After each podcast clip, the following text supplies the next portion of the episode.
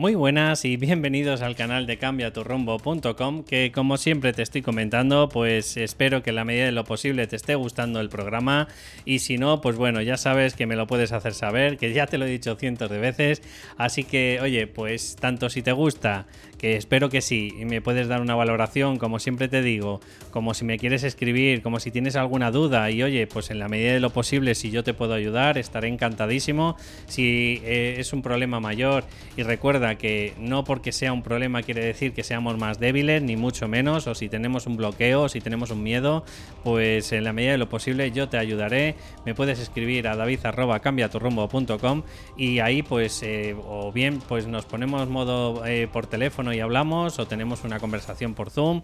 Pero bueno, en definitivas, obviamente no te voy a dejar tirado, así que escríbeme y oye, pues eh, solventa todas tus dudas. Para los demás, pues ya sabéis que me dirijo a esas personas que padecen, que tienen bloqueos, que tienen miedos eh, y esto se llama el síndrome del impostor, que normalmente es el miedo a fracasar, miedo a ser suficiente, a no ser, mejor dicho, suficiente y a miedo a mostrarse en las redes. ¿Por qué? Pues porque nos da una vergüenza atroz, porque tenemos una baja autoestima, porque nos sentimos inseguros en la vida y esto ocasiona que, al final acabamos comparándonos con todo el mundo y empezamos a decirnos, pues nuestro crítico interno, cosas como eh, quién, eh, dónde vamos, cómo vamos a ir por la vida tú y yo, en realidad si no somos nadie, si no podemos echar una mano a nadie. Así que si te sientes identificado, pues arrancamos el programa.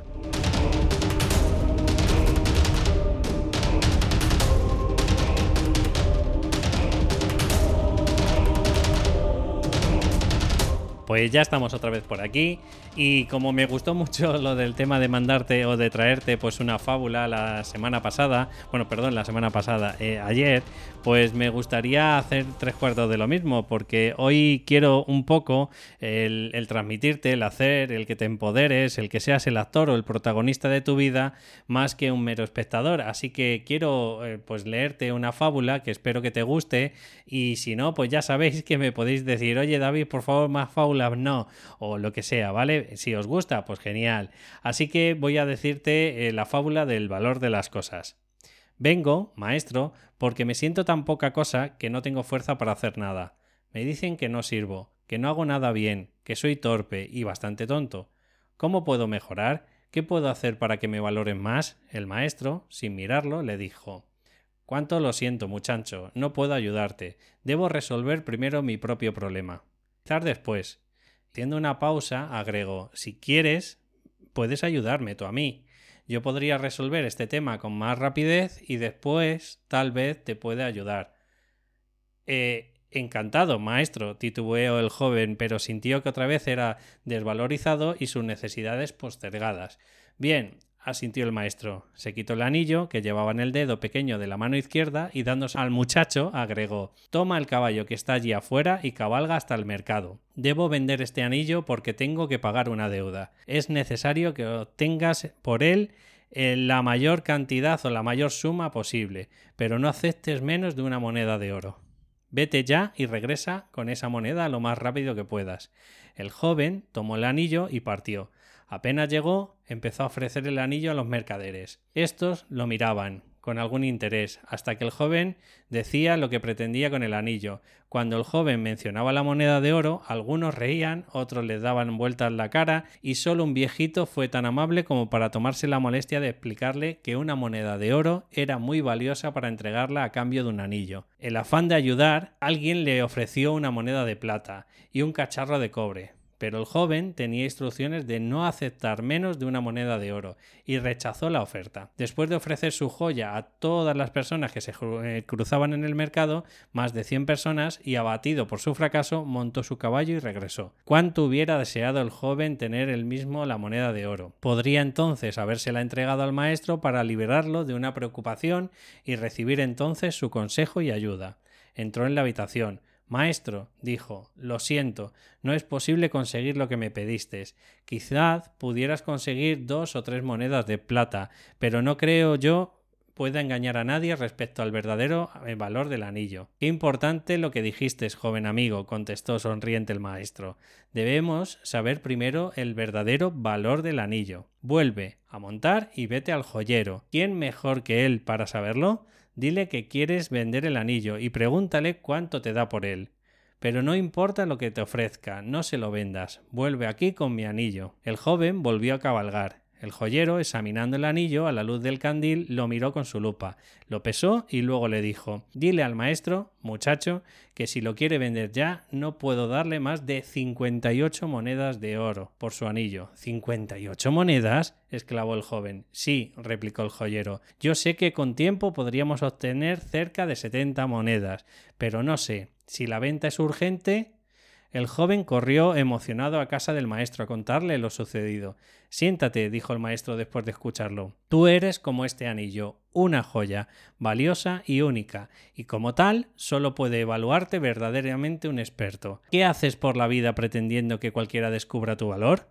Y diciendo esto, volvió a ponerse el anillo en el dedo pequeño con su mano izquierda. Bueno, pues un poco trayéndote esta fábula, lo que te he intentado transmitir es que muchas de las, de las veces nos infravaloran, quitan esa autoestima, nos la rebajan.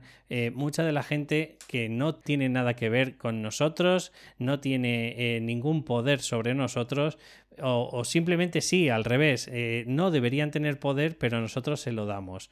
¿Y cómo se lo damos? Pues acuérdate con todas estas creencias limitantes que te he ido transmitiendo durante todos estos podcasts, a través de si no somos asertivos, pues acabamos, por ejemplo, minando nuestra autoestima. ¿Por qué? Pues porque al final acabamos pues siendo meros espectadores de nuestra vida, en vez de ser actores y protagonistas. Y al final, pues estas inseguridades, esta falta de autoestima, esta falta de compromiso, esta falta de responsabilidad. Entonces conlleva que tarde o temprano pues acabas teniendo la misma inseguridad y la misma eh, desazón que tenía el chaval ¿no? cuando estaba acercándose al maestro. Yo te invito que si quieres ser el actor o protagonista de tu vida, lo primero que tienes que hacer es darte cuenta de hasta cuánto eres de importante. Y todas las personas somos importantes, todas las personas somos válidas, no hay ninguna que sea menor que otra. Así que empieza a darte cuenta de que tu validez es como tal y que eres idiosincrático, es decir, Eres único en la vida,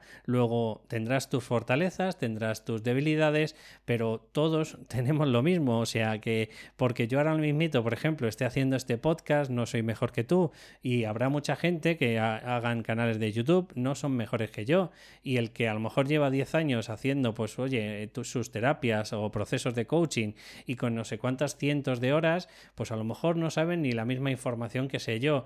¿Qué es lo que ha pasado? Pues bueno, pues que yo simplemente he empezado más tarde. Pues esto es lo que quiero que te lleves de hoy. Primero, que te des cuenta. Segundo, que seas responsable de todos tus actos, de todo lo que no haces, de tus tomas de, de decisiones que no estás haciendo o que dejas de hacer ¿vale? Y a partir de aquí empieces a amarte, empieces a creer en ti, a confiar en ti, a saber que todos tenemos también déficit y tenemos también debilidades y no por ello a lo mejor acabamos tirando la toalla tan rápido. Así que te invito a que acuérdate que teníamos una serie de problemas, ese es el segundo paso.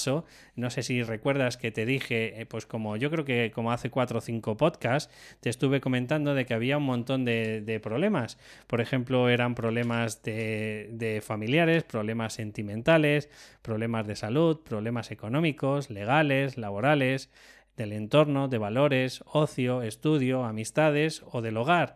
Bueno, pues te intento transmitir que primero deberías ser consciente de si el problema que tienes de que no eres actor o protagonista obviamente es por algún problema, como puede ser por ejemplo el síndrome del impostor, que te cuesta enfrentarte y mostrarte por ejemplo en las redes sociales, o que quieres hacer un taller pero eres incapaz de enfrentarte a esa situación, ¿no? Bueno, pues podríamos decir que tenemos un problema laboral. Muy bien, pues lo que te invito es que a partir de ahora empieces a dividirlo en problemas convergentes y problemas divergentes. El convergente, acuérdate que te comentaba que era cuando es el problema es tuyo, es de los demás o es problema del universo. Si es problema del universo no podemos hacer nada ni tú ni yo. Si es problema de los demás, pues es un problema suyo y si no, al final acabas conllevando, como te he dicho en el podcast anterior, teniendo expectativas y si tenemos expectativas al final sufrimos en la vida.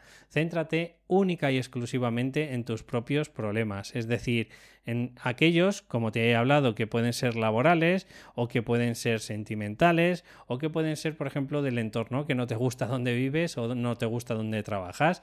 Una vez que ya has convergido, eh, perdón, es, un, un problema convergente y sabes que es tuyo, pues ahora lo que tienes que hacer es justo lo contrario, transformarlo en un problema divergente.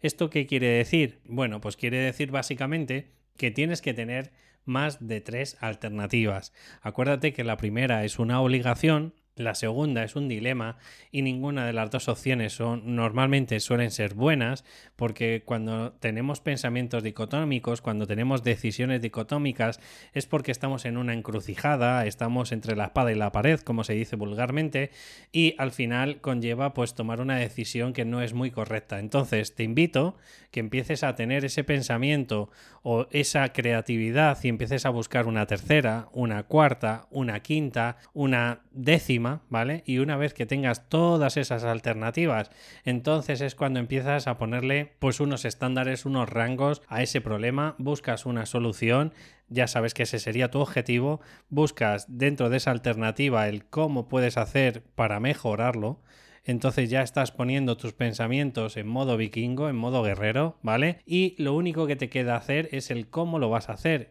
¿Y el cómo lo vas a hacer? Pues obviamente dividiéndolo en acciones, acciones tangibles, acciones que tú puedes solo hacer, es decir, mm, no te aconsejo ni que pongas acciones que dependen de los demás, no te aconsejo acciones o emociones pues que conllevan en el que tengan la sartén por el mango otras personas que no sean tú, porque si no vas a tener otra vez el mismo problema, es decir, que vamos a acabar al final teniendo sufrimiento o cosas peores, porque al fin de cuentas, cuando la persona acaba teniendo un sufrimiento durante mucho tiempo, pues probablemente puede acabar en una depresión. Así que si no estás ahí y todavía tienes oportunidad de tomar las riendas de tu vida y ser el protagonista, te invito a que hagas estos pasos. Primero seas consciente y responsable, acto seguido empieza a amarte y a perdonarte y empieza a ser sensato, porque es que tienes que ser, ser, ser objetivo y ser realista, que tanto tú como cualquier otro, pues acaba teniendo sus debilidades y fortalezas y después pues ser consciente de que el problema que tienes lo tienes en un área probablemente y si la tienes en varias, pues coge una, primero conviértelo en convergente y es decir, que sea solo tuyo y después en divergente y acaba teniendo pues más de por lo menos seis o siete alternativas que seguro que una de ellas será la correcta. Y una vez que tengas eso, obviamente lo tienes que trocear y generarlo en acciones que sean pues manipulables por decirlo de alguna forma por ti. Así que si te ha gustado el programa de hoy, porque brevemente lo que quiero darte es un mapa, una ruta que tú puedes ir siguiendo, puede ser la ruta 66 o la ruta 44, ¿vale?